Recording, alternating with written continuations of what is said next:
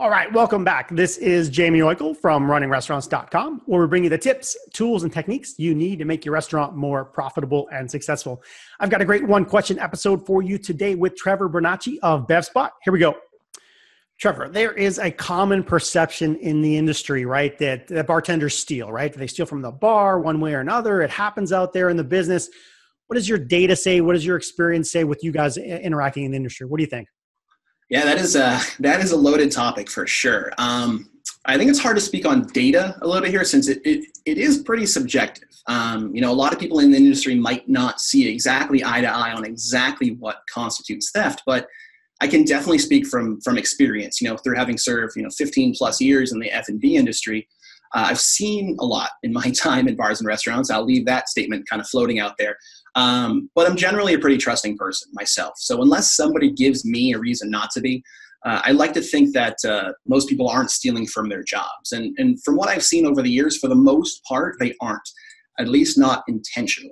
Um, so let me explain that a little bit. So there's really two types of theft when you boil it all down. Um, there's active theft and there's passive theft. So as humans, we've all been guilty of one of these at some point in our lives. So whether we know it or not. Um, so I'm sure some people out there listening got a little uncomfortable because I'm basically calling all humans thieves, uh, but it'll make more sense. So active theft is exactly what you think it would be, right? You're taking something that's not yours, knowing full well that you're doing is stealing from somebody else.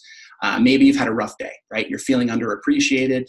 Get in line there. Working in restaurants is what I say. But you start to take a little bit here, a little bit there because you, you know, quote unquote, deserve it, right? And I've worked in a lot of places where I wasn't feeling appreciated or compensated properly, which is really easy to do when generally you're making less than minimum wage on the clock and you're working 12 to 14 hours a day in a really tight, hot environment. Uh, to those people, I generally say this it's just not worth it. You know, that $30 bottle of tequila, not worth it. Uh, having a job in this world, in this industry, it's a privilege. And if you want to be able to get another job, especially in this industry, uh, there's definitely better ways to express your frustrations than robbing the, the business you work for.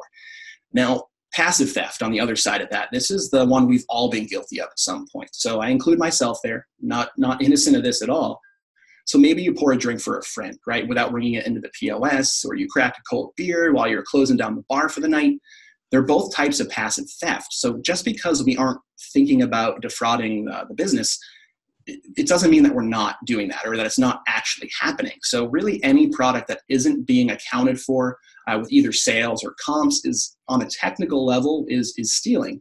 Um, so, you could say that you know a lot of bartenders steal from the bar they work for in one way or another, but it really isn't as nefarious or as intentional as some people out there might actually think, and that includes bar owners too. Uh, but if you're worried about this in your bar, I'd suggest putting some stronger guardrails in place just to make sure it doesn't keep happening. Uh, so if you're going to allow shift drinks after closing, for example, make sure you have a comp tab. You know your specs say you have to you ring it up. Uh, that way you can track everything and really have open conversations about theft with your team.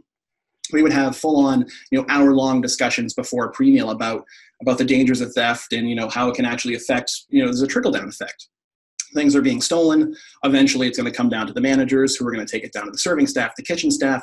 And eventually, if someone doesn't say something, if they know, somebody is going to lose their job. And uh, that's never the case. You never want that to be how things end up. Um, so really just just you know the more you open up to them and treat them as equals in these conversations the more respect that flows in any restaurant situation um, they're not going to be tempted to rip you off you know just like anything else in this industry it all starts from the top and does work its way down. Now, that being said, if you do discover someone stealing from you, catch them red handed, that's a whole nother topic. That's a whole nother conversation. How to handle that. You know, how do you let someone go who's stealing from you? But I think that's a that's a whole nother one question. That's a whole nother one question topic. I think.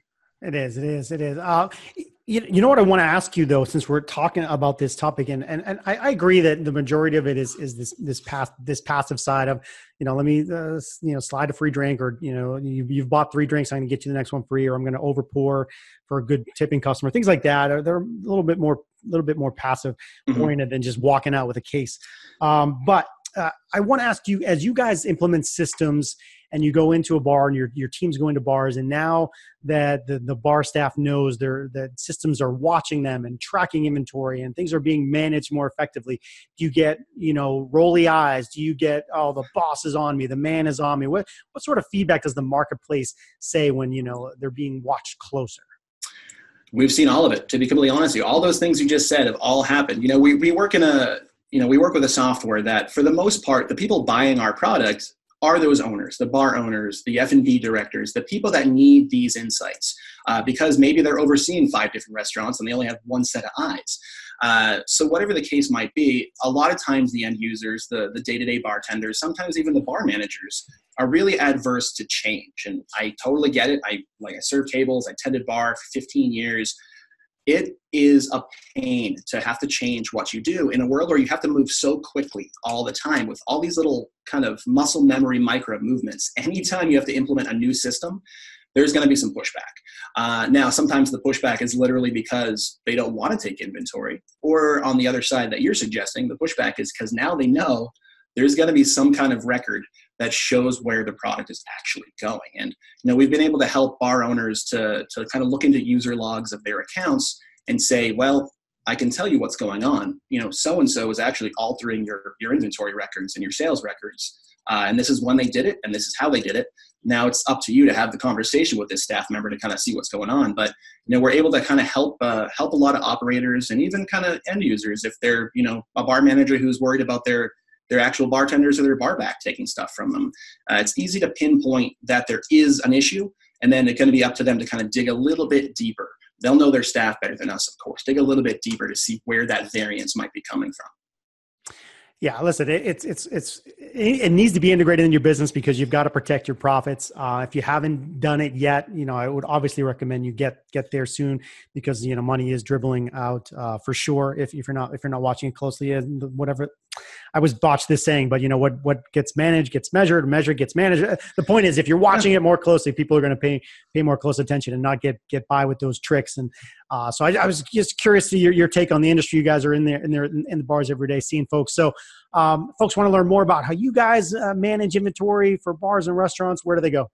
Absolutely. Head right over to bevspot.com. We've got, you know, hundreds of resources, free tools, start a free trial there. You can even sign up to schedule a 15 minute chat with one of our team members so we can learn a little bit more about your business to see if BevSpot would be a right fit. And you can ask us any questions you might have about the software. And within 15 minutes, you'll, you'll know if it's a right fit or not. Perfect. Yeah, folks, you can do that. Um, thanks, Trevor. I appreciate that, sir. Uh, folks, that was Trevor Bernacci of BevSpot. You can find all about how they help restaurants and bars improve their beverage program and their food programs at bevspot.com. Uh, for more great restaurant marketing, operations, service people, and tech tips, stay tuned to us here at runningrestaurants.com. We'll see you next time. Thanks.